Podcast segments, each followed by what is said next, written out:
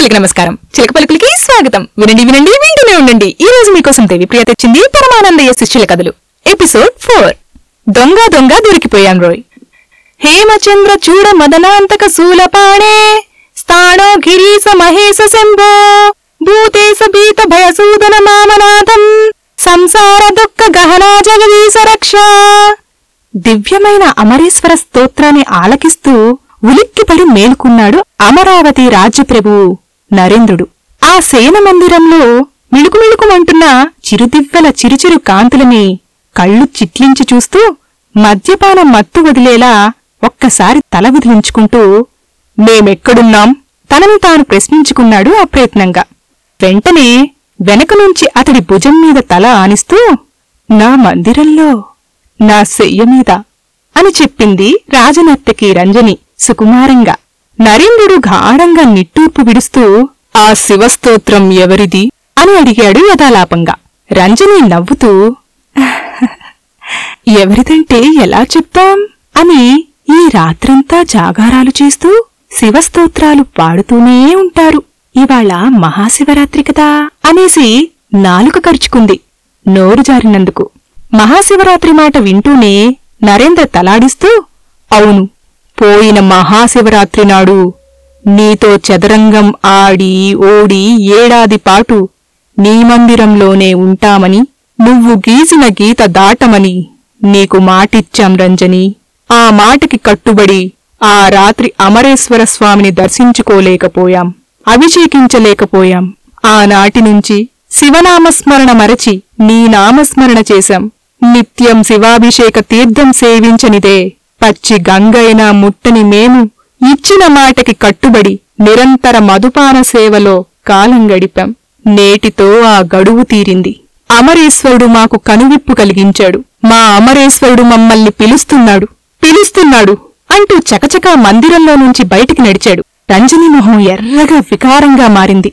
రాజు తన చేతుల్లో నుంచి జారిపోయాడని ఆగ్రహించి చప్పున ఒక గుడ్డ పిలిక మీద నరేంద్రుడు ధరణికోట నుంచి అమరావతికి బయలుదేరాడు. మార్గం మధ్యలోనే మట్టు పెట్టండి అని రాసి దాన్ని పంజరంలో ఉన్న పావురం మెడకి కట్టి దాన్ని కిటికీలో నుంచి బయటికి వదిలింది. పావురం రివ్వున ఎగుతూ వేగంగా దూసుకుపోయింది. అదే సమయంలో అవున్రోయ్ దొరికిపోయాన్రోయ్ అన్నాడు మంగళ బిగ్గరగా. నది మధ్యలో ఉన్న ఏడుగురిలో ముందున్న ఆది భయంతో దిక్కులు చూస్తూ అవున్రోయ్ ఈ నీళ్ళ భూతానికి మనం దొరికిపోయాం. ఇప్పటికే నడుముల దాకా మనల్ని మింగేసింది. ఇప్పుడు ఎలాగరాయ్ అన్నాడు చీకట్లో దిక్కులు చూస్తూ. ఆ సమయంలో నది అవతల వైపు నుంచి ఎవరో వస్తున్న చప్పుడు నీళ్ళల్లో వినిపించింది. బుధ చప్పున ఎవరో ఇటే వస్తున్నారు. నోళ్ళు మూసేసుకోండి.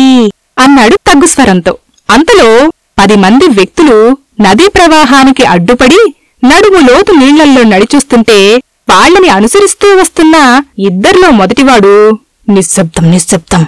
శబ్దాలు చేయకుండా నడవండ్రా వెదవల్లారా అని విసుక్కున్నాడు. ఆ మాటికి రెండోవాడు నవ్వుతూ వెదవాయిలు వాళ్ళు కాదు చప్పుళ్ళు వాళ్ళవి కాదు.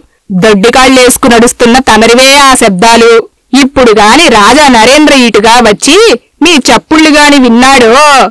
దాయాదులైన తమర్ని డొక్క చించి డోలు కట్టి డింకుటక డింకుటక అని వాయించి పారేస్తాడంతే అన్నాడు. మొదటి వ్యక్తి మండిపెడుతూ ఒరే బైరాగి నువ్వెక్కడ దాపరించావురా మా ప్రాణాలకి? వీర్రాజులంగార్లం కాబోయే మహారాజులం అన్న జ్ఞానం లేకుండా? అంటుంటే రెండో వ్యక్తి బైరాగి మధ్యలో మాటందుకుంటూ అబ్బో కాబోయే మహారాజులు ఈ మాట మీ ముత్తాత ముత్తాత అన్నాడు అప్పటి రాజుగారితో తన్నులు తిన్నాడు. ఆ తర్వాత మీ తాత తాత తర్వాత వాడబ్బా ఆపై మీ ముత్తాత మీ తాత మీ బాబు. దాయాదులం దాయాదులం అంటూ విర్రవీగి అప్పటి మహారాజుల మీద కుట్రలు పన్ని తన్నులు తిన్నారు. తరతరాల చరిత్ర తెలిసి కూడా తమరికి బుద్ధొచ్చిందా? ఓహో లేదు. ఇప్పటికి పదకొండు సార్లు ప్రయత్నించారు. పన్నెండు సార్లు తన్నులు తిన్నారు అని ఈసడించాడు. దాయాది వీర్రాజు చప్పున అతడి వైపు ఉక్రోషంగా చూసి లెక్క తప్పు. తన్నులు తిన్నది పదకొండు సార్లైతే పన్నెండంటావేం? అంటుంటే బైరాగి ముసిముసిగా నవ్వి ఇప్పుడెలాగో తింటారుగా తన్నులు. అందుకే లెక్క కలిపేశా. పదండి పదండి అంటూ ఆ చీకట్లో నదిలో ఉన్న ఏడుగుర్ని తమ అనుచరులుగా భావించి రండోయ్ ఒకరి వెనకాలొకరు మావనకే రండి అన్నాడు. ఏడుగురు మారుమాట లేకుండా వాళ్ళని అనుసరించారు. ఆ చీకట్లో మొదటి పది మంది ఎటు వెళ్ళారో గ్రహించలేని వీర్రాజు నదిని దాటి కొంత దూరం నడిచి ఒక పెద్ద వృక్షం వెనక ఆగి ఒరేయ్ అందరూ జాగ్రత్తగా వినండి. సందర్భం రాగానే మేము నెమ్మదిగా అంటాం. అంతే. మీరంతా ఒక్కసారిగా మీదపడి పడి పారేయండి. కుళ్ళబడిచేయండి కింద పడేసి తుక్కు తుక్కుగా తన్నండి అన్నాడు కసిగా.